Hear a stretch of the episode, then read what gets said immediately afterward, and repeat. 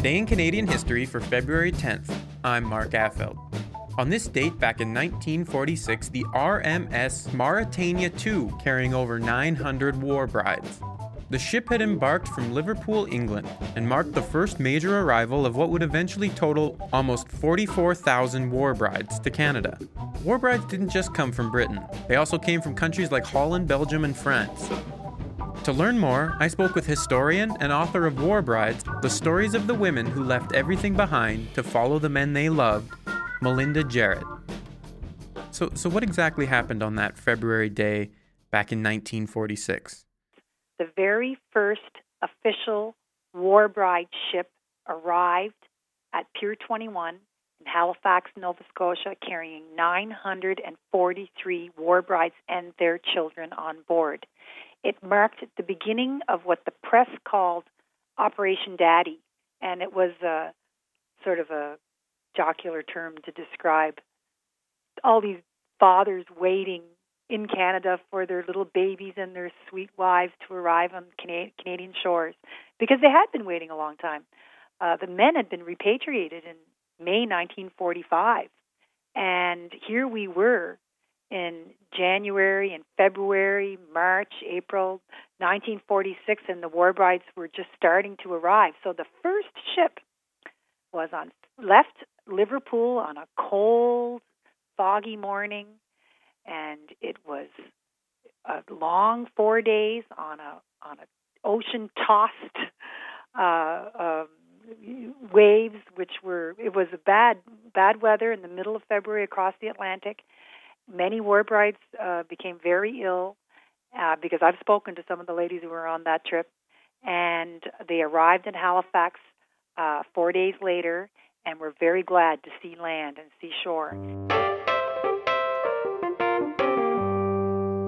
Was it a smooth transition for most of the women and children arriving in Canada? The arrival was where the fairy tale ended and real life began, because then they had to adjust to a brand new life with a husband whom many of them really didn't know very well or hadn't seen, and in many cases for over a year or even longer, and with babies that may not have been born before their husbands left, and a new culture, a new religion in some cases, a new language, sometimes a completely different ethnicity as well, especially out in Western Canada, where you had many Eastern European settlers who had come at the turn of the century, and their children had joined up in the Second World War. They were first-generation Canadians in many cases, and they, wanted to show their loyalty to Canada, and they joined up and as volunteers.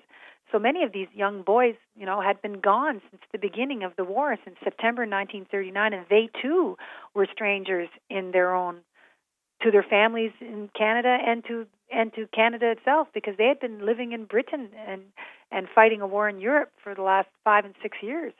But they also had to, adjust to the life that was now facing them in the future with a new wife and sometimes children, and having to take care of them and be the wage earner in a society that was going through some major economic upheavals in post-war Canada.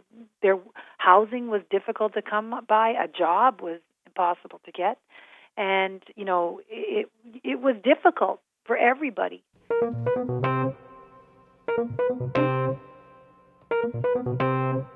Now, obviously not counting their husbands, were these women welcomed by Canadians? Once the war brides arrived in Canada, initially there was a big to-do about them, and they were embraced by the local communities, the women's institutes, the ladies' auxiliaries, the Catholic women's leagues, the IODEs, the Anglican Church women. All the different women's organizations really went out of their way to welcome them into their communities, small and large.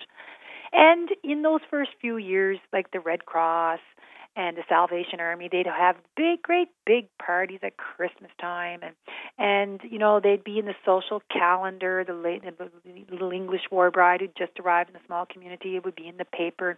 So everyone was really quite happy to have them around. But as time passed, the reality was that they started having children, and depending on where they lived in small rural communities, there was no way to get to these meetings in larger centers. So unless you lived in a city, say Calgary, or Montreal or Toronto or Vancouver or Fredericton or Halifax or any one of the, you know, larger centers with a transportation system, maybe taxis, you'd have no way to get there. So you really didn't attend these meetings because in your small rural communities, you had a lot to handle. You had probably a farm to take care of. You know, 50% of war brides came to farming families.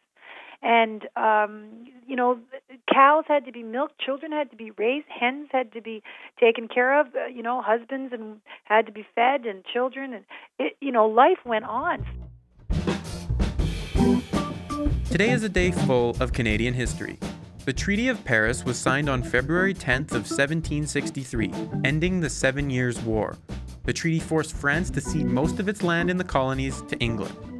Future journalist and Governor General of Canada Adrian Clarkson was born in Hong Kong on this day back in 1939.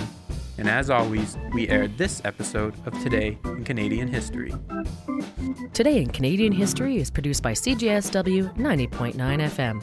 The executive producers are Joe Burima and Mark Affeld. Original music is produced by the Fisk, Fletcher, and May Trio. Our series is not meant to be a definitive source on our past. Instead, we hope that it sparks a desire to learn more about our unique history. For more information on the series or to recommend an event or moment, check out our website at cjsw.com/todayincanadianhistory. All right, today's episode we end not with a question, but an awesome piece of trivia. Did you know that there is a town, a parish actually, in Quebec by the name of Saint Louis du Ha Ha? And the Ha Ha is spelled HA! HA! It's true. Look it up.